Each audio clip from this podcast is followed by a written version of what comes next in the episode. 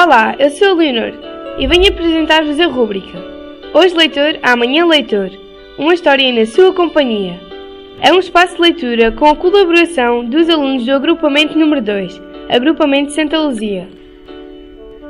A história que vamos ouvir é do livro A Raposa Azul de Ana Maria Magalhães e Isabel Alçada e tem como título A Raposa Azul.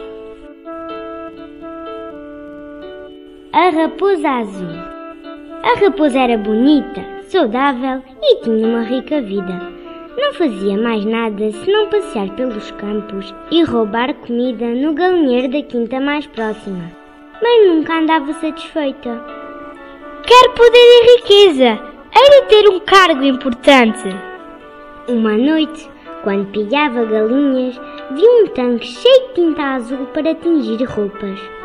Achei a solução dos meus problemas. Vou transformar-me num ser exótico.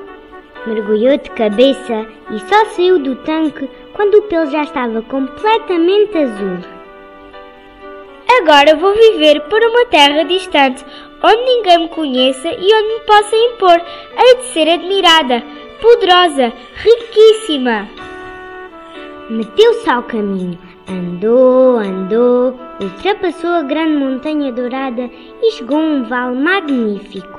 Por sorte, os animais que ali habitavam não a reconheceram como raposa e ela apresentou-se, mentindo descaradamente. Chamo-me Giar e fui enviada para governar. A partir de hoje serei a vossa rainha.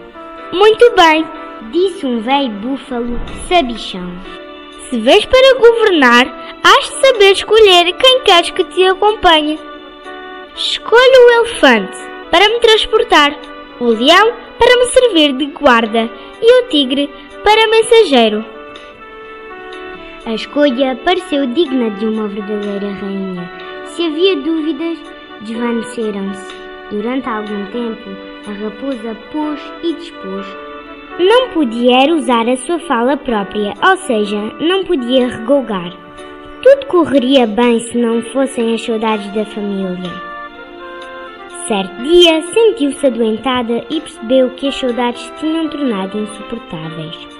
Chamou o tigre, contou-lhe a verdade e pediu-lhe que fosse buscar a mãe.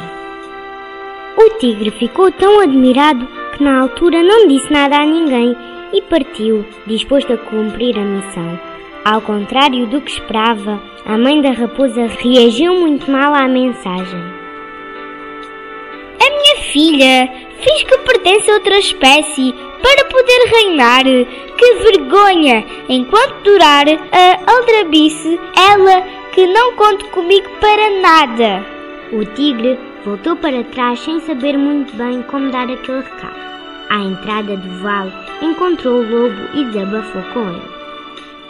Ora, o lobo, que não tem papas na língua, espalhou a notícia aos quatro ventos. Alguns animais acreditaram, outros hesitaram. Sempre me pareceu que ela não era aquilo que dizia. Uivava ao lobo. Pois eu nunca vi raposas azuis. Miava o gato. A discussão só terminou quando chegaram a um acordo. Pôr a rainha à prova. Mas como? Muito simples, disse uma jovem raposa espertalhona. Na próxima noite de lua cheia, juntamos todas as raposas desta região e regolgamos um coro à meia-noite. Se a rainha for raposa como nós, não resiste e responde. E assim, numa noite de luar, estando a rainha só e triste no seu canto, ouviu um coro familiar que a encheu de alegria. No impulso natural, respondeu. Foi desmascarada e não teve outro remédio senão fugir a sete pés.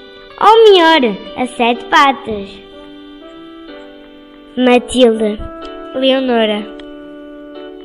A gravação das histórias conta com o apoio da Biblioteca Escolar no âmbito do projeto Aprender, Comunicar e Partilhar, com os repórteres SL.